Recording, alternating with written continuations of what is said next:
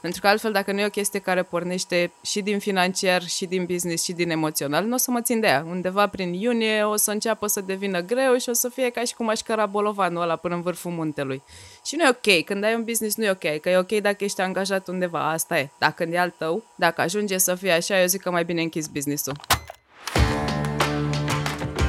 Între perfecțiune și mediocritate se află suficient de bun. Unde mă? Între perfecțiune și... Tot acolo se află și viața bună și businessul sănătos. Asculți un podcast suficient de bun, marca Librăria de Design și Viață de Freelancer, cu Asafti, Tupiță și Jojatu, cu 2 de J.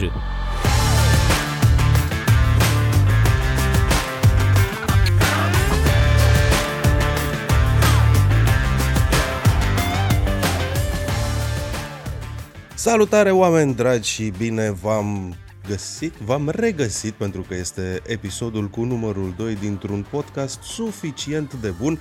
Deja ați auzit uh, și intro-ul, deja ați auzit și uh, descrierea și cu, cum îi zice astuia, zi, cortina, jingle-ul de, jingle de, de intro, deci știți cine suntem, așa că o să trecem peste formalități.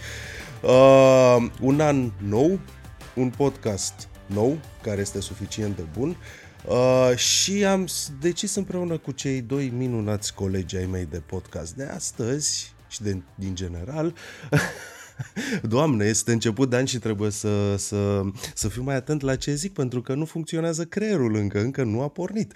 Uh, vom discuta despre planificarea anuală. Hai să trecem la discuții, să trecem la treabă direct, ca să nu mai pierdem nici timpul ascultătorilor noștri, nici timpul nostru. Bună ziua, Cristina Tupiță, bună ziua, Ștefana Safti. Salutare! Bună este ziua! Este foarte bună, trebuie să, să recunoaștem. Suntem în data de 24 ianuarie astăzi când tragem acest podcast. Este foarte de dimineață cafeaua încă eu. Nu mi-am terminat-o. Pentru cei care ne ascultă altă dată, aia este. O să beau o gură de cafea chiar dacă la voi este seara. Bun, încă este începutul anului, ceea ce e foarte ok. Tematica subiectului, uh, tematica subiectului, cum vine asta? Stai un pic. Tem- tematica suficient de bună a subiectului de podcast tematica de, ast- da, tematica de astăzi este suficient de bună pentru uh, începutul de an, așa că e perfect. E ianuarie, indiferent că asculți episodul ăsta în februarie sau în altă lună, regulile, să spun așa, tot se aplică. Și apropo de reguli, din punctul meu de vedere, atunci când vorbim despre planificarea unui an sau planificarea obiectivelor sau planificare în general, cred că toate, cred că discuția și mindset-ul ar fi de analiză de ce s-a întâmplat anul trecut. Așa că prima întrebare pe care o am pentru voi astăzi și pentru mine implicit, pentru că abia mi-am terminat și eu procesul de planificare, este cum a fost pentru voi anul trecut. Eu cred că nu poate să existe niciun proces de planificare și de crearea unei strategii care să ducă la un output optim dacă inputul nu este bun. Iar cel mai important input pe care îl avem pentru a face planificarea pe un an nou este de ce s-a întâmplat anul trecut. Bine, ca să faci chestia asta trebuie să deprinzi și abilitatea asta de a surprinde momentele importante din anul anterior. Altfel spus, să poți să faci tracking, să trecuiești metricile importante pentru tine, ca să poți să le verifici în anul următor, să poți să tragi niște concluzii, să reflectezi asupra lor. Dar dacă nu faci chestia asta, atunci nu prea ai cum, nu, mai, nu ai insight-urile necesare pentru introspecția asta. Acum, anul trecut, pentru mine personal pot spune că a fost un an chiar foarte bun din toate punctele de vedere, cred. Tot la sfârșitul anului, deci tot anul trecut, dar la sfârșitul lui, am, uh, mi-am făcut așa retrospectiva pe care o fac în fiecare an și mi-am dat seama de toate lucrurile care au mers prost, lucrurile care au mers bine, uh, dar per total anul a fost aș spune mult mai bun decât anul anterior. Și am reușit să trag niște concluzii care m-au îndrumat către următoarea strategie pentru anul ăsta. Cele mai importante insight-uri de anul trecut uh, au fost astea. Uh, unul, să am mai multă grijă la ce înseamnă partea financiară și probabil că anul ăsta, sigur anul ăsta uh, voi avea această grijă pentru că este, este foarte importantă din punct de vedere a business-ului, dar și din punct de vedere personal. Uh, iar al doilea insight, cel mai important, este că vreau să fac mai mult content. Mi-am dat seama că e, e ceva ce îmi doresc tot mai mult și vreau să ajung în punctul ăla în care să pot să fac un singur lucru, mă rog, mai multe lucruri, dar închegate într-unul singur și să-l fac foarte bine. Bun, sună foarte bine. Mulțumesc, Ștefan. Revin imediat la tine. Acum sunt mai... Parcă suntem la radio. Dar hai să ne relaxăm, să trecem la Cristina. Cum a fost pentru tine anul trecut și ce ai învățat din el? Băi, a fost ciudat că anul trecut a fost un soi de prelungire a anului anterior. N-a fost, uh, n-a fost ceva neapărat individual. Mi-am dat seama că e bine să îți păstrezi puterea și să nu te arunci la primele tascuri enorme, să te extenuezi din prima lună și după aia să tragi de tine până la final de an. Uh, lecțiile cele mai importante pe care le-am învățat au fost să iei pauză, efectiv să-ți iei liber, să gândești, să lași puțin creierul, să rezolve el în subconștient acolo niște probleme pe care n-ai reușit să le rezolvi tu conștient și al doilea lucru foarte important pe care l-am învățat anul trecut a fost uh, faptul că trebuie să cheltui bani. Dacă Ștefan trebuie să-și revizuiască cheltuielile, eu am, am învățat că dacă vrei să-ți scurtezi un pic munca și să-ți eficientizezi munca, trebuie să investești un pic în niște tooluri. Asta înseamnă că o să ai niște cheltuieli crescute care la rândul lor o să te motiveze să faci mai mulți bani ca să poți să-ți acoperi cheltuielile alea și intri într-un cer din ăsta minunat în care tu ai un pic mai multă energie, cheltui niște bani, dar ți se întorc pe partea cealaltă. Băi, e foarte, foarte cool că, uite, pe de o parte, Ștefan a zis că el trebuie să fie mai atent cu finanțele, tu zici că da, trebuie să fii totuși mai atent cu finanțele, dar să și cheltui. You gotta spend money to make money, practic. Da, cred că depinde un pic uh, și în ce investești, că na, la final de zi sunt 10 tuluri mișto, dar trebuie să înveți un pic să le alegi și să rămâi eventual cu 1-2, că na, am trecut prin asta, am plătit 5 tuluri și am folosit unul singur și practic am mirosit o lună, dar asta e o lecție pe care o înveți la final, na, n-ai ce să faci, cred că e parte din procesul de a avea un business. Bine, da, aia când, clar. când tragi linie la un moment dat și îți dai seama că uh, cheltui semnificativ mai mult decât uh, produci, asta poate să fie o situație, atunci îți dai seama că, bă, trebuie să, trebuie să mai tai un pic din toate chestiile astea, pentru că, în general, tot ce înseamnă subscriptions, astea se strâng și când te uiți așa de sus asupra lor și tragi o linie și vezi cât însumează toate, ah, doare. Începusem, începusem să vorbim despre cum a fost anul și cred că trebuie să zic și eu chestia asta. Pentru mine să, știi că, să știți că pentru mine a fost un an foarte bun. Dacă 2000... Când a început pandemia? În 2020, nu? În ianuarie, februarie 2000. Da, deci 2019 a fost un an foarte interesant că am trecut de la a fi o gașcă de freelancer care lucrează împreună uneori și uneori lucrează separat am trecut către un model mai apropiat de ce înseamnă o agenție fluidă, în care punem cu toții umărul să creștem agenția asta, da? să avem un comportament dinspre individual către the greater good of a company.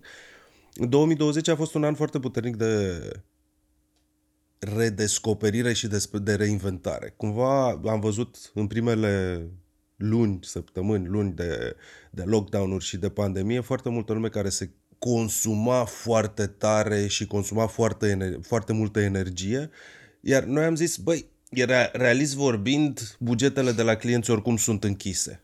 Știi? Și o, clienți noi greu de găsit în perioada asta, hai să ne comportăm ca la un maraton, nu ca la, ca la un sprint și să conservăm foarte multă energie și am avut ocazia să ne redescoperim și să facem o analiză care ne-a ajutat să vedem care sunt serviciile proaste care ne aduc puțin bani și mult efort și am reinventat puțin modelul de business. Well, anul trecut, în schimb, a fost un an de, de, de rupele a plafonului la care eram. Adică eram destul de plafonați la niște costuri, la niște tipuri de servicii, niște tipuri de proiecte și de clienți pe care, pe care îi servisam. Și a fost un an pe care eu l-am simțit ca m-a întins, știi?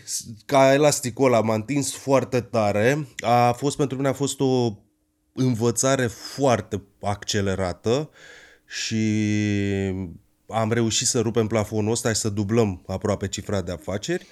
Uh, drept urmare, anul ăsta este despre a stagna din punct de vedere creștere și de a începe să construim echipă și de a ne da iarăși timp liber să gândim. Că, într-adevăr, am muncit mult și timp puțin de, de gândire. Cam așa s-a simțit pentru mine anul trecut și cred că am făcut o trecere către următorul, următorul subiect. Cum arată pentru voi planificarea? Ce ați făcut? Cum, what's next? Ce se întâmplă anul ăsta? Care sunt pașii, practic, asta întreb, care sunt pașii prin care, uh, sau cum ajungem la planificarea respectivă? Habar n-am ce întreb. Stăm la o poveste, eu beau cafea cu doi prieteni dragi și doi oameni mișto. Păi, uh, pentru mine planificarea asta de-a lungul timpului s-a tot dezvoltat și a făcut copii. uh, am tot îmbunătățit procesul ăsta de planificare, evident consultându-mă și cu alții și citind și făcu- făcând tot felul de research pe tema asta, pentru că la finalul zilei vrei să-ți dezvolți propriul tău proces. Și am eu am o chestie care pe mine mă ajută în fiecare an și fac treaba asta de vreo 5 ani, 5-6 ani și anume la fiecare sfârșit de an îi dau un nume anului următor. Dau un nume, un cuvânt, îi asociez un cuvânt, pentru că în felul ăsta mi-e mult mai ușor să îmi amintesc cuvântul respectiv, să îmi dau seama dacă o iau pe arătură pe parcursul anului sau nu. Uh, ce pot să spun e că anul 2022 uh, i-am asociat cuvântul investiții. Acum, investiții poate să însemne multe lucruri, poate să însemne, uh, cel puțin pentru mine, ar însemna investiție în apartament, investiție în bursă, investiție în oameni, investiție în mine, investiție în whatever, whatever that means. Are un teritoriu destul de cuprinzător cuvântul ăsta, uh, dar uh, toate lucrurile pe care le fac vor fi ghidate de ideea asta de investiție. Adică ceea ce nu investiție nu contează așa de mult pentru mine anul ăsta. Cum a fost pentru tine, Cristina? Zimi, procesul de planificare. Mai mă gândeam acum că există rețeta clasică, aia în care te gândești ce vrei să faci în anul ăsta care vine, îți stabilești niște obiective, îți, na, noi trecem în fiecare an prin OKR-uri, avem obiectivele, avem rezultatele și avem după aia lista de tascuri prin care trebuie să trecem trimestrial, lunar, săptămânal și chiar zilnic la unele dintre ele, că se pot face chiar atât de granular. Doar că mi-am dat seama că noi facem, uh, noi facem asta la final de an, început de an și undeva după două, trei săptămâni mai trecem o dată prin asta ca să ne asigurăm că ce am gândit atunci n-a fost gândit doar sub presiunea anului trecut sau nu știu, e, e ceva aliniat și cu ce ne dorim emoțional, nu doar de business. Pentru că mi-am dat seama în, din 2019 încoace că oricât de mult mi-ar plăcea să păstrez businessul ca pe ceva rațional, fiind al meu și al nostru, mi este foarte greu. Adică, nu știu, nu, nu pot să-l tratez ca pe o bucată de lemn care mi-e indiferentă. Și atunci, dacă am și investiție emoțională și rațională, trebuie să mă asigur că în momentul în care mi-am setat niște obiective, sunt aliniate și o să mă țină motivația toate cele 12 luni. Pentru că altfel, dacă nu e o chestie care pornește și din financiar, și din business, și din emoțional, nu o să mă țin de ea. Undeva prin iunie o să înceapă să devină greu și o să fie ca și cum aș căra bolovanul ăla până în vârful muntelui. Și nu e ok. Când ai un business, nu e ok. Că e ok dacă ești angajat undeva. Asta e. Dacă e al tău, dacă ajunge să fie așa, eu zic că mai bine închis business-ul. Da, cum, cum îl chema pe, pe băiatul Sisif. ăla? Sisif, nu? Adică nu vrem să transformăm businessul într-o muncă sisifică. Există, cred că ar trebui să existe conceptul ăsta de muncă Există. sisifică, nu? Muncă, nu știu, da. Da, da, băi, adică Carbolovanu și el cade, Carbolovanu și el cade. Da, da e, băi, n-ai cum să scapi, știi, de partea asta emoțională, că în final e business-ul meu, e aici, am lăsat uh, sânge și sudoare. Păi, da, asta e, știi că devine just business în momentul în care tu rămâi CEO sau rămâi board member. Pentru că atunci nu mai ești implicat în munca de zi cu zi și poți să iei niște decizii total la rece. Dacă când ești în fiecare zi tu acolo îți lași și sudoarea și cerneala și tastele și absolut tot, nu are cum să fie atât de just business și rece. Nu da. ai, oricât ți-ar plăcea, că trebuie să fii un pic sociopat ca să poți să faci asta. Vezi mă, Ștefan, copywriterul, ce frumos a zis-o, mă, ce frumos a zis-o, a dat-o așa, mă, din copii, din încheietură frumos din, acolo. Din inimă, din suflet. Băi, nu știu, eu, eu trebuie să recunosc că Asta vreau să facem pasul către a duce discuția un picuț mai în uh, concretețe și mai în acționabil. Acționabilitate. Acționabilitatea și concretețea acestei discuții este absolut necesară pentru a avea un, su- un episod uh, de podcast suficient de bun și din care oamenii să plece cu ceva. Băi, pentru mine tot timpul pro- momentul ăsta de planificare, că ziceai tu, Ștefan, mai devreme că ți-ți place să iei, că ai timp să gândești și să recalibrezi lucruri și să faci, ce, să faci chestii frumoase acolo. Pentru mine procesul de planificare este un proces foarte greu. Cred că este cel mai greu lucru pe care eu ca antreprenor trebuie să-l fac. Pentru că, pe de-o parte, trebuie să mă uit în o gradă la mine, să văd cum e ce e și trebuie să fiu foarte sincer cu mine, pentru că, din nou, calitatea inputului zi dictează calitatea outputului. Și a doua chestie, tot timpul în mine este o bătălie de asta foarte dubioasă între mi-e frică să-mi pun niște obiective mari, pentru că, da, cine sunt eu să merit să fac atâția bani? Dar cine sunt eu să merit să am atâția clienți sau clienți de genul ăsta? și lucru care se bate cu antreprenorul din mine care zice, băi, un business este aici să facă profit, să facă bani și businessul ăsta trebuie să ducă mai departe la ABC. Știi? Din fericire, pentru mine, datorită oamenilor cu care m-am înconjurat și oamenilor ca tine, Ștefan, de Cristina nici nu zic că e 24-7 și e, e farul meu din port acolo care îmi, dă, îmi dă direcția de fiecare dată când mă pierd. Dar oameni ca tine, oameni ca Ionuț Grigorescu, unul dintre prietenii mei buni care, cu care am un col săptămânal și cred că săptămânal mă trage de urechi iar îți pui obiective prea mici. Poți să faci mai mult. De ce, te, de ce tragi frâna de mână și îți place să mergi cu frâna de mână trasă? Anul ăsta este primul an din ultimii nouă de când fac, uh, de când lucrez pe cont propriu. Business, freelance, cum vrei să-i zici, uh, în care mi-am pus obiectiv de creștere plus 100%, adică dublarea cifrei de, de afaceri. Sau nu, cât am pus? 150, 120%, ceva de genul ăsta. Un obiectiv uh, greu de atins. Ba, e greu, dar uite, vezi că deja ți-ai setat niște așteptări și uh, indiferent că ajungi la obiectiv, că îl îndeplinești sau nu, tot vei fi într-un punct super ok. Da, pentru că prefer să-mi pun obiectivul aici și să dau greș mult peste ce am făcut anul trecut. Știi că atunci când sunt la 120% creștere, Uh, dacă am creștere doar 60%, pe obiective e un eșec, că totuși am îndeplinit obiectivul doar 50%, știi? Doar că dacă te uiți pe partea cealaltă a paharului, creșterea este totuși de 50%. De ce am ales chestia asta? Ca plan- când am planificat și de ce am ales un obiectiv atât de uh, îndrăzneț, ăsta e cuvântul pe care îl căutam, pentru că pentru mine anul ăsta este despre oameni echipă și creșterea comu- nu, da, comunității apropiate de oameni, colaboratori. Și dacă ar fi totuși să-i dai un nume anului, ce nume ai da? Uite, a ridicat Cristina mâna și are ea o idee. O să-i spunem cozonac. Și o să-i spunem nice. cozonac dintr-un motiv foarte simplu. E un proces complicat care necesită răbdare, necesită multe ingrediente care să lucreze bine împreună. Trebuie să le faci într-un anumit fel, că dacă nu ai pus drojdia potrivită, nu l-ai frământat cât trebuie la temperatura potrivită, nu crește, adică nu-ți iese. Și atunci îți trebuie, îți trebuie să amesteci ce trebuie, să-l lași să crească, să-l formezi frumos, să-l pui la copt, să ai răbdare până se face și mi se pare că e perfect Cozonac. Cozonac. Nu m-aș fi gândit la treaba asta nici măcar într-un miliard de ani, dar mi se pare absolut grozav. Da. Băi, da, ăsta e gata. Anul 2022 este Ne cozonacul... cheamă Milk and Cookies. Nu puteam să-i spun fabrică de pantofi. Că e Milk and Cookies, e cozonac anul ăsta. Cozonac. Milk and cozonac. Da. și, bă, și da, mă uitam acum care e rețeta de cozonac și este o parte Baileys, o parte Jagger și o parte rom. Ba da. e, bun, bună, bună. Yay!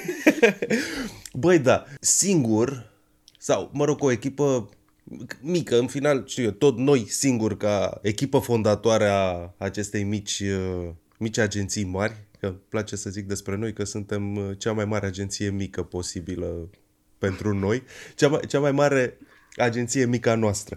Uh, ne plafonăm și ne blocăm. Și este, ăsta este momentul de fapt în care noi devenim business per se și business adevărat, ăla în care putem să atragem în jurul nostru o comunitate de 10-20 de colaboratori foarte nișați.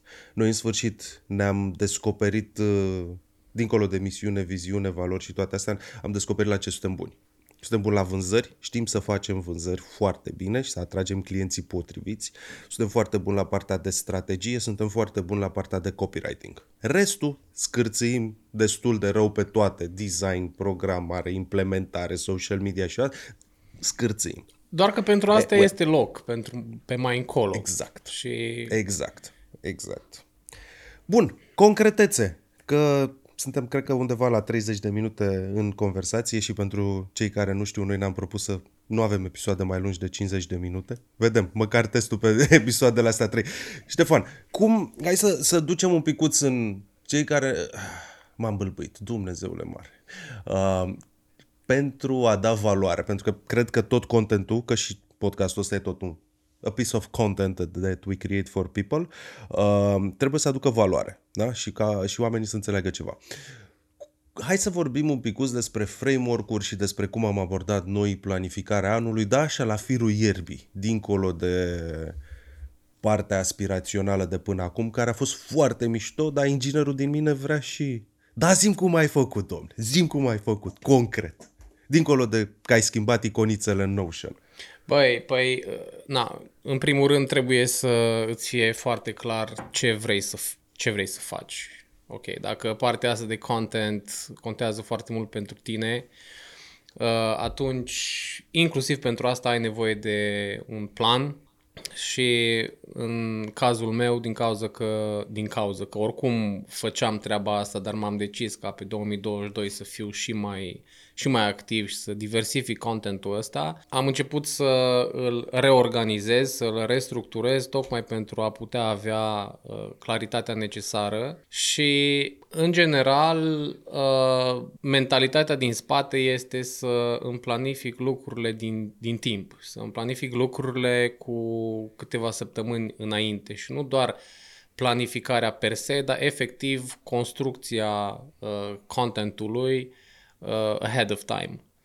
Treaba asta mă ajută senzațional de mult să îmi eliberez creierul de, hai să zicem, între ghilimele, bineînțeles, povara asta de a tot posta și planificând din timp, pur și simplu las softul să-și facă treaba, uh, oricare ar fi softul ăsta, fie Facebook Studio să posteze și așa mai departe și îs așa ahead of time. Îs multe alte lucruri pe care le faci pe lângă content și atunci ca să, să, să poți să ai mintea liniștită și împăcată, fac uh, planificarea asta din, din timp. Uh, ți-ai setat obiective de financiar? Obiective financiare, nu de financiar. Hai, Claudiu, trezește-te, că e deja februarie. Mai obiective financiare, uh, trebuie să recunosc că anul ăsta nu mi-am setat. Efectiv, n-am pus pe hârtie o cifră sau un interval, dar am așa cumva o idee cam pe unde aș vrea să bat. Uh, adică n-am avut intenția să fac treaba asta, să, să stabilesc o cifră, pentru că focusul a fost în alte, în alte părți, în ceea ce privește librăria de design, pe partea de strategie de brand și multe alte lucruri care, însumate, duc către o cifră mai bună, să spun așa. De asta n-am avut focusul uh, pe partea financiară. E, uite acum, urlă strategul din mine și zice întreabă-l, întreabă-l, întreabă-l. Nu-l întreba, întreabă-l. Ești pe data de 31 decembrie 2022 și faci tu așa, stai ca acolo cu un pahar de ce bei tu, rom, whisky, cola, ce bei tu și cu un trabuc în mâna cealaltă și te gândești, bă, a trecut 2022, cum vei ști la momentul ăla, da, deci la sfârșitul anului, dacă anul ăsta a fost de succes sau nu? Cum, cum cuantifici? Răspunsul este destul de simplu. Din ce cauză? În primul rând, eu cuantific tot ce înseamnă client work și tot ce înseamnă librăria de design din punct de vedere a cifrelor. Mi-am dezvoltat un obicei de a trecui super granular lucrurile și atunci eu pot să fac uh, super ușor o sumă în fiecare lună, dacă e până acolo, o adunare simplă, să-mi dau seama unde, unde sunt cu proiectele. Deci la final de an când trag linie și fac suma finală, oricum o să știu în orice etapă a anului unde sunt. Și asta doar din cauza că doar din cauza că mi-am dezvoltat abilitatea de a uh, surprinde detalii. Detaliile astea, fiecare cheltuială, fiecare încasare, fiecare totul calculat. N-am ce să fac. Nu mă pot opri din treaba asta, fac chestia asta de ani de zile, mi infuzată așa în, în, în creier și na, e, e un avantaj din punctul meu de vedere. Aia da. E, e clar și recomand cu Deci aș tărie. ști la sfârșitul anului când stau așa lejer în scaun cu un trabuc și cu un pahar de uh, Coca-Cola Zero în mână, uh, voi ști dacă a fost un an bun sau nu. Cristina, Aceeași întrebare? aceeași întrebare.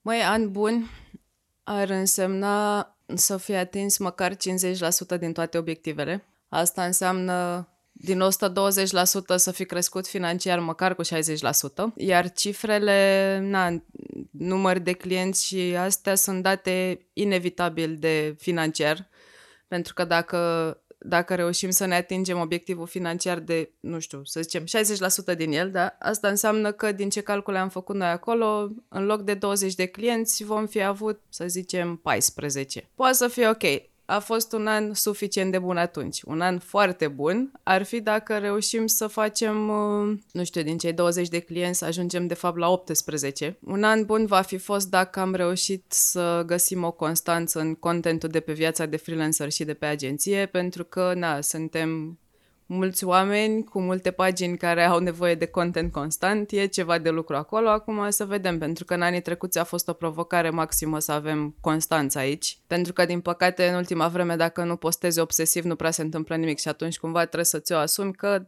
na, undeva o să scap mingiuța din mână. Uh, După care uh, va fi fost un an de succes dacă atunci când stau cu uh, whisky-ul și trabucul ăla pe o terasă, este o terasă undeva în Mexic sau în Asia și uh, aia nu va fi singura vacanță din anul respectiv. Deci, practic, o să fiu mulțumită cu 60% obiective atinse, o să fiu foarte mulțumită cu 80% obiective atinse, care, by the way, sunt setate, că na, noi avem obiceiul ăsta de a ne face obiectivul global care acoperă și agenția și viața de freelancer și sub obiectivul ăsta intrăm cu obiective separate pentru viața de freelancer și pentru agenție, pentru că, na, cumva merg în paralel, se completează, dar nu sunt același lucru, pentru că pe viața de freelancer va trebui întotdeauna să avem focus 80% pe content, în timp ce în agenție va trebui să avem 80% pe echipă, pe clienți, pe implementări, pe vânzări, pe tot așa. Și cumva, nu știu, e, avem multe obiective, avem multe tascuri. Um, îmi doresc foarte mult ca m, la final de an să avem echipă lângă noi, pentru că fără echipă sigur nu o să atingem restul de obiective. Și chiar mi-ar plăcea să găsim niște oameni de bază, cum se zice Maramureș, mai de haznă așa, să te bazezi pe ei, pentru că na, ăsta, ăsta e challenge în piață, n-ai ce să faci. Mamă, m-am găsit uh, între doi Între ardeleni. doi ardeleni, nu? da. A venit Bucure... Cum e? Mitic, nu? A venit mitic între doi ardeleni. Da, băi, e mișto. Uh, și să mai dau din casă în continuare a ce a zis Cristina, ca tool efectiv de, de planificare și de setarea obiectivelor, noi am folosit uh, deja bătrânul și consacratul OKRs by Google, adică Objectives and Key Results, și ne-am setat trei, uh, trei obiective mari. Obiectivele, că OKR vine de la Objectives and Key Results. Obiectivele trebuie să fie mai degrabă aspiraționale și nu au nevoie neapărat de o cifră atașată, adică vrem să creștem financiar, vrem să ne eliberăm timp și vrem să facem uh, mai mult content sau să găsim o echipă de, de oameni.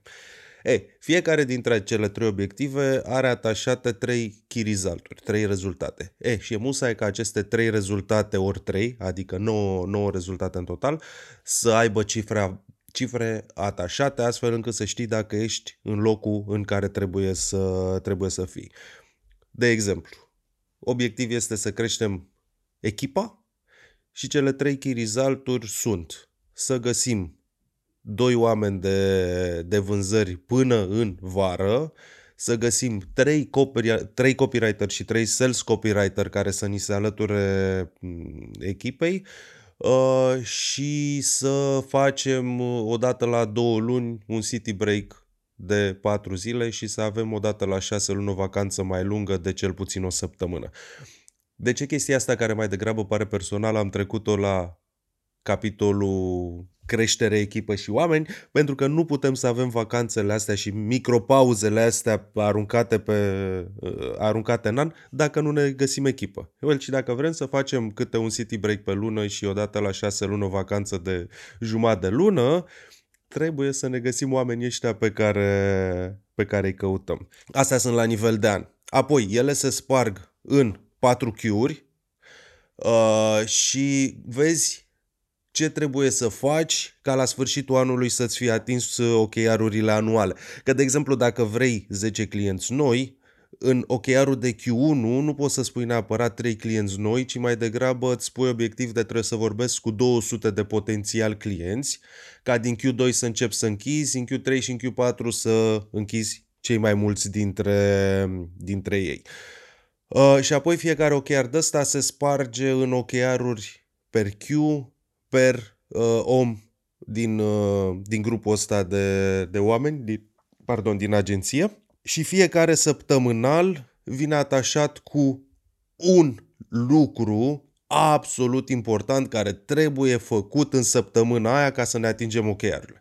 De exemplu, pentru săptămâna asta care tocmai a început, eu personal trebuie să pun pe LinkedIn anunț pentru trei oameni pe care îi caut.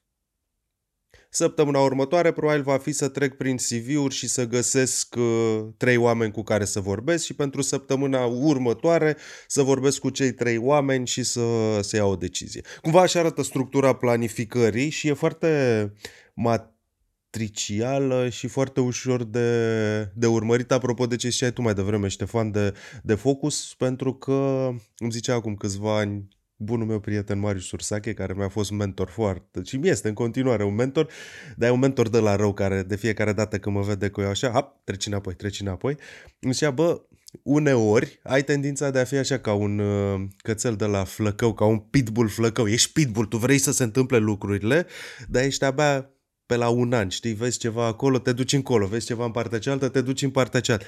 Hai, ca să devii un pitbull de la, focus, concentrează-te și nu te mai duce după tot ce sclipește. Încă sunt la pubertatea antreprenorială, exact. Și de asta am nevoie de niște cârlige de care să mă agăț și de fiecare dată când simt că mă, mă duc pe cărări să poți, hai, unde trebuie să fim? Acolo. Și îmi place, mi-a plăcut foarte mult ideea asta de a da un, un nume anului și să-l printez undeva pe perete aici în spate mare și să, să-l văd ca să-mi aduc tot timpul aminte de, păi, focus. Asta vreau să fac. Noi tot vorbim acum de uh, obiective, uh, de rezultate și aș avea aici o completare, o chestiune pe care o fac și nu pot decât să o recomand tuturor și anume la sfârșitul anului și în cazul meu fac asta doar la sfârșitul anului, îmi parcurg o listă cu tot ce înseamnă rezultate și achievements în general. Dacă pe parcursul anului fac o chestie care mie mi se pare că e ceva ce n-am mai făcut sau mi-a adus un rezultat pozitiv, automat trec acel ceva în lista respectivă și încerc să îi fac o descriere cât de cât să pot să-mi dau seama după șase luni de zile ce am vrut să zic acum șase luni de zile, că uh, mintea de obicei uh, o ia așa pe, pe arătură câteodată și la sfârșitul anului am o listă cu achievements.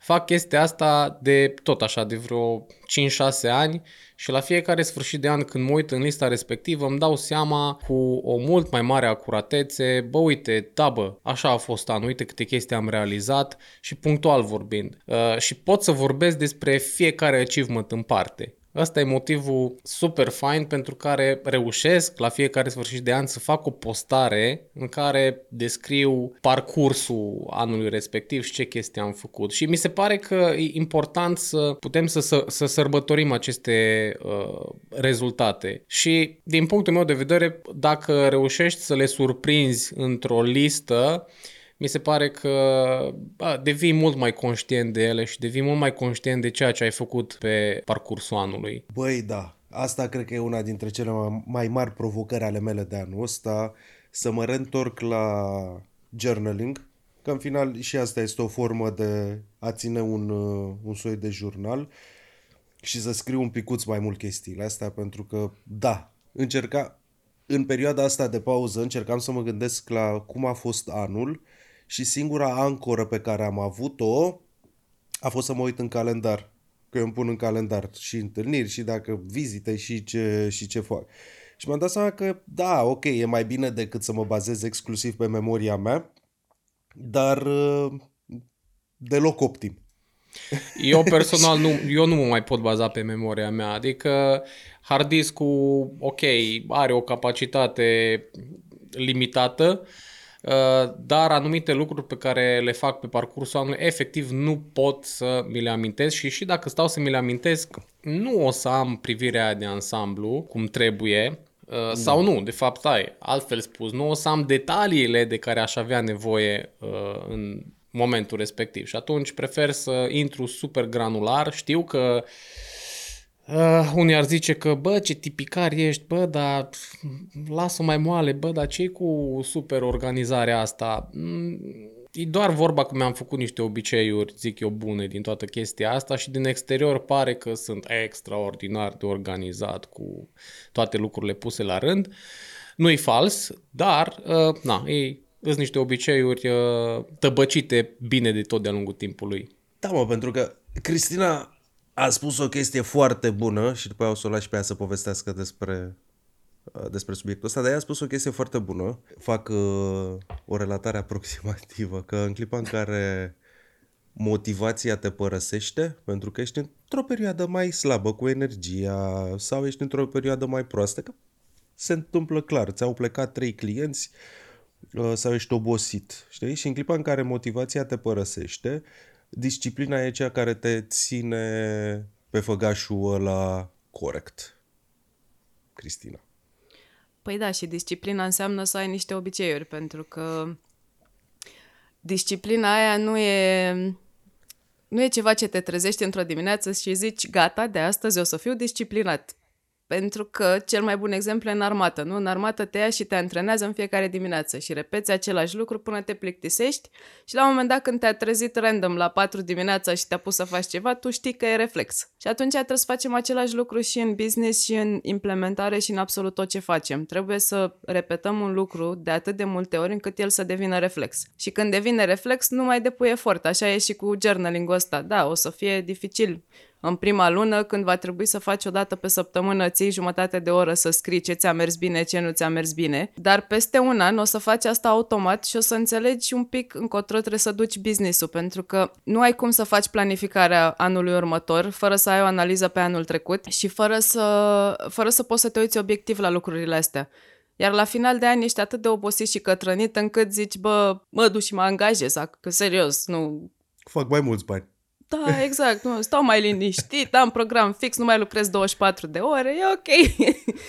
și de asta zic că disciplina asta e, e o chestie care te ajută să mergi mai departe și atunci când ești obosit, plictisit, supărat, pentru că nu e, ăsta e omul, asta e mintea, nu ai ce să-i faci, decât să o antrenezi și să o hrănești cu niște obiceiuri sănătoase. Băi, deci, ai, ai, mamă, cât de bine ai zis-o cu disciplina, se naște din obiceiuri, obiceiuri care se transformă în reflexe, reflexe care, de fapt, nu-ți mai solicită nici uh, spațiu pe hard disk, nici lățime de bandă de procesare și așa te poți concentra pe următorul lucru care te ajută să crești. Exact. Wow! I like, I like. Foarte mișto că venim cumva din zone diferite, fiecare dintre noi trei avem ca meserie meserii diferite, dar la finalul zilei ce unește meseriile și noastre și ce facem și cum facem și noi pe noi ca oameni, de fapt este fix disciplina asta de care, de care dăm dovadă toți trei, care la mine a fost foarte nasoală. Eu nu am fost zeci de ani un om disciplinat. Deci pentru mine a fost horror să mă disciplinez, dar ușor, ușor am uh, reușit. Cumva și... Și probabil că e nevoie de o forță exterioară care să te ajute să te disciplinezi. Și în, în cazul vostru, cel mai probabil Cristina a fost cea care ți-a mai dat așa câte o palmă peste ceafă și te-a pus pe calea cea bună. E important. Da, știi de unde a început totul? Deci totul a început de la spălatul vaselor. Uim, poate nu o să-ți vină să crezi, dar toată călătoria asta mea de autodisciplinare a început de la spălatul vaselor. Eu, mie nu-mi place să spăl vasele, deci pentru mine este cea mai cruntă chestie.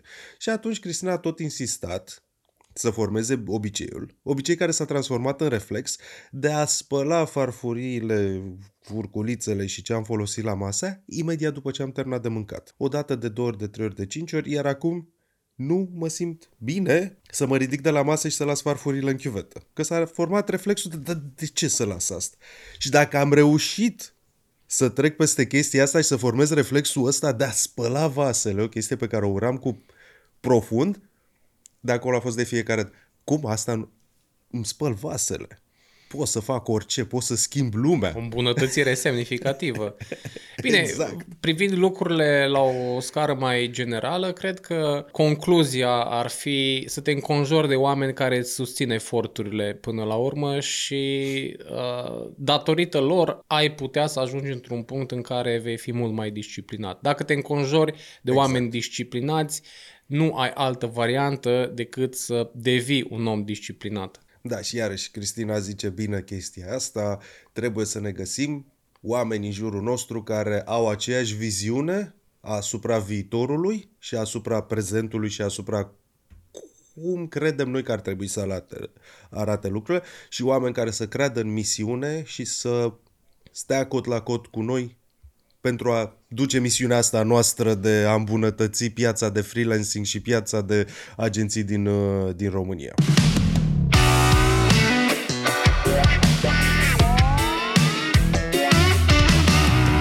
Uh, am tot zis că în episoadele astea care, care urmează o să tot testăm lucruri până când descoperim care este formatul potrivit, formatul la care ne pricepem cel mai bine și care are cel mai mare impact asupra celor care ne, ne ascultă și care aduce cel mai multă valoare.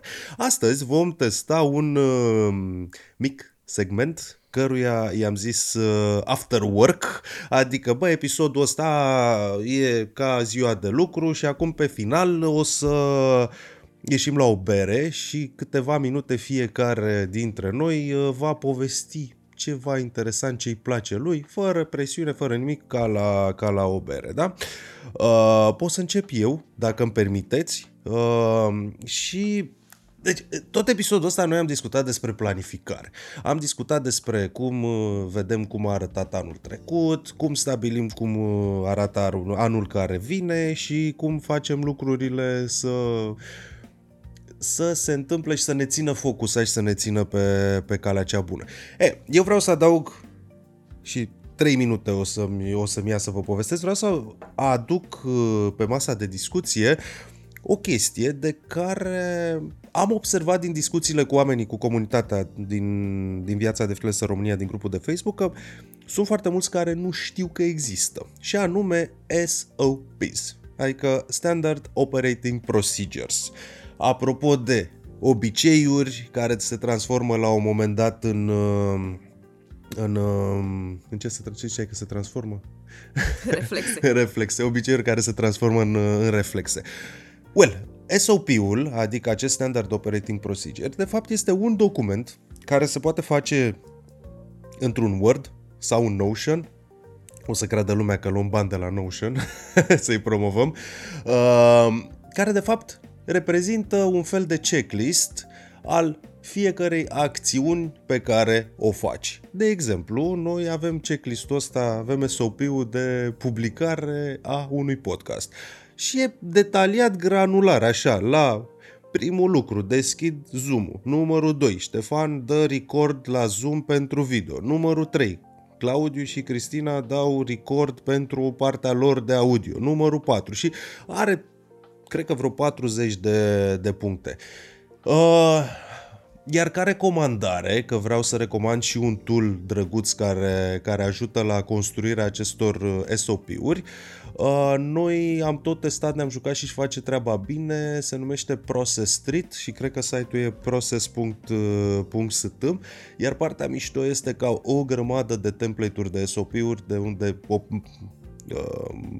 standard Operating Procedure, de proceduri standard de operațiuni, uh, de la care se poate pleca și să începem să le ajustăm fiecare pe, pe, fița, pe fița lor. Iar în completare, dacă vreți să citiți ceva pe, pe zona asta, recomand Michael Gerber, The E-Myth, uh, The E-Myth, cred că așa se cheamă, The E minus, uh, minus Myth, da, și luați Revised că este mai, uh, mai recent. Eu asta am vrut să share cu voi. Cristina, continui tu? Haide, continuă tu și lăsăm de data asta pe Ștefan să încheie apoteotic acest episod numărul 2. Hai să continui Mi-am dat seama că oamenii ar trebui să fie un picuți mai atenți la cuvinte. Pentru că Uh, inclusiv în contextul planificării. Dacă noi nu scriem și nu articulăm lucrurile într-un mod clar, nu o să ne ajute. Adică trecând de atragi ceea ce dai în univers, pentru că na, nu, nu intrăm în discuții de-astea ezoterice, spirituale. E pur și simplu vorba fix de motivație. Am descoperit anul trecut că ne trezeam destul de des întrebându-ne, bă, dar de ce facem efortul ăsta?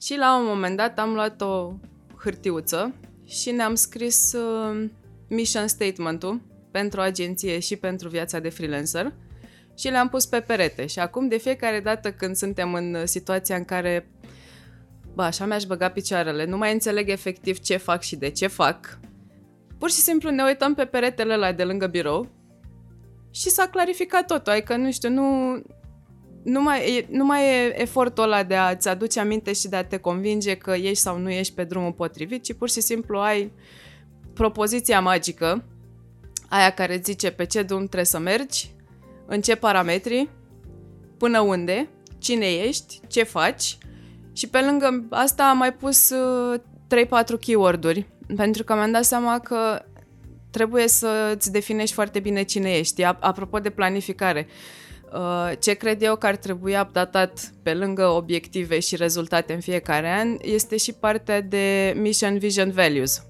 Pentru că la un moment dat muncind, îți dai seama că de fapt poate nu ai fost în nișa potrivită tot timpul și este momentul să o schimbi un picuț, adică în loc de lucrat cu antreprenori care uh, fac uh, produse de patiserie, să lucrezi cu niște corporații care fac produse de patiserie. E, în momentul ăsta, tu dacă ți-ai schimbat un picuț ideal customer, uh, va trebui să lucrezi și la tot ce înseamnă partea ta internă de business, pentru că nu mai merge să ai ca value umorul în momentul în care tu lucrezi cu o corporație. Trebuie să ajustezi și acolo. Și atunci trebuie să fii un picuț atent la cum se pupă obiectivele și rezultatele pe care le vrei anul ăsta cu cine este businessul tău. Pentru că, na, la final de zi, astea sunt niște lucruri pe care le faci când îți întemeiezi business-ul, doar că businessul tău crește, se dezvoltă, se schimbă și la fel trebuie să se întâmple și cu mission, vision, values. Și na, știu că o să intrăm într-o chestie, într-o discuție de genul pe subiectul ăsta în, în alt podcast, pentru că e foarte mult de vorbit aici, însă, dacă toți suntem la partea de planificare, eu zic că e e un lucru care merită măcar o jumătate de oră investiție și reformulat acolo, știi? Na, noi, de exemplu, avem uh, la un moment dat pe viața de freelancer uh, misiunea de a avea 100.000 de freelancer cu skill-uri de business. Poate, nu știu, după 2 ani de activat și lucrat în comunitate, ne dăm seama că nu există 100.000 de freelanceri și atunci trebuie să-l scădem la 50.000 sau ne dăm seama că de fapt numărul este de 5 ori mai mare și trebuie să-l creștem de 5 ori. Adică astea sunt niște lucruri care se schimbă cu piața, se schimbă cu business-ul și va, va trebui să fie schimbate ca atare în fiecare an. Nu fundamental, dar ajustate acolo, un picuț. Minunat. Da, pentru că e vorba la finalul zilei despre locul în care ești cu businessul. Ștefan.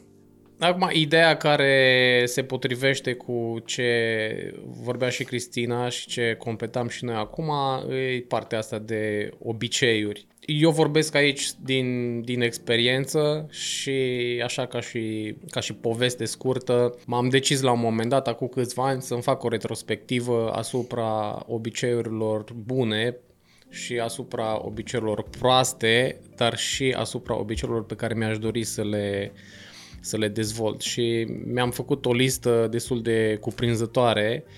Uh, am, efectiv am stat, am făcut brainstorming și m-am gândit și am săpat în adânc, adâncul adâncurilor și am scos la suprafață multe lucruri care mi-au plăcut, dar și multe lucruri care nu mi-au plăcut absolut deloc și îmi venea să fug de ele. Eu am avut un moment în care am zis, bă, trebuie să le înțeleg, trebuie să le înfrunt, dacă e până acolo să-mi dau seama ce aș putea să îmbunătățesc. Și pur și simplu am zis, bă, ok, hai să-mi fac un sistem. Și mi-am făcut un sistem de rating, mi-am ratuit efectiv toate obiceiurile astea și am început să-mi fac un plan prin care aș putea să le schimb. Evident, toate lucrurile astea făcute după mintea mea, nu citisem nimic legat de obiceiuri, deși conținut ar fi existat foarte mult. Acum, când mă gândesc în retrospectivă la procesul respectiv, uh, odată ce am citit multe cărți legate de obiceiuri și mai ales uh, Atomic Habits de James Clear, îmi dau seama că am făcut o treabă relativ bună, așa din instinct și bineînțeles că odată ce am putut să intru mult mai în profunzime în tot, în tot ceea ce înseamnă obiceiuri să le înțeleg, datorită cărților, bă, lucrurile s-au schimbat semnificativ și uh, un exemplu pe care vreau să-l dau aici legat de obiceiuri, unul dintre exemple, este cititul. Eu în liceu n-am fost, uh, nu m-a interesat partea asta cu cititul deloc pentru că datorită conjuncturilor simțeam că tot ce mi se dă să citesc uh, da, e o chestie obligatorie, nu-mi făcea plăcere, uh, subiectul nu mă interesa și nu am fost, în liceu n-am fost un bun cititor și nici măcar în facultate și nu, a fost un, Uh, o latură a mea care pur și simplu nu mi-a făcut plăcere absolut deloc. Dar, la un moment dat, am ajuns la niște concluzii am realizat că, bă, totuși am nevoie de dezvoltarea acestui obicei, pentru că în anumite cercuri de prieteni mă simțeam parcă puțin așa, ca outsider. Și ei vorbeau despre tot felul de subiecte și cumva eu nu prea, nu prea făceam parte din subiectele respective. Și am zis, bă, ce ar fi să mă apuc eu să, să citesc? Da, să-mi fac un obicei din chestia asta. Și am început de acum câțiva ani, cred că de vreo patru ani, am început într-un mod foarte conștient să îmi dezvolt uh, abilitatea asta. Și am ajuns să citesc literalmente în fiecare zi minim o oră. Și fac chestia asta de 2 ani uh, constant în fiecare zi și nu exagerez când zic chestia asta. N-am dat skip o zi. În realitate, nu pot să adorm dacă nu fac treaba asta. E atât de, de bine infuzată în, în minte obiceiul ăsta încât nu, nu am liniște că, bă, nu, dacă n-am citit, fie dimineață, fie seara, nu e ok. Și toate chestiile astea, adică nu vreau eu să mă laud că vezi, Doamne, cât de mult citești și așa mai departe, dar se adună. Toate lucrurile astea se adună și îți dai seama că la sfârșitul anului, nu știu, citești 30-35 uh, de cărți. Zici, dude, what the fuck? Oricum îi mult peste medie la cât citește român în general. Dar, din nou, lucrurile astea se adună, pic cu pic se adună și când ai tras linie la sfârșitul anului îți dai seama cam cât de mult ai, uh, ai evoluat. Mersi că ne-ai ascultat până aici. Noi suntem Ștefana Safti de la librăria de design.ro și Cristina Tupiță și Claudiu Jojatu de la viața de freelancer.ro. Ne găsiți pe fiecare pe Facebook, Instagram și LinkedIn, iar podcastul îl găsiți pe suficientdebun.ro, Anchor FM, Spotify, YouTube, SoundCloud și restul. Pe data viitoare!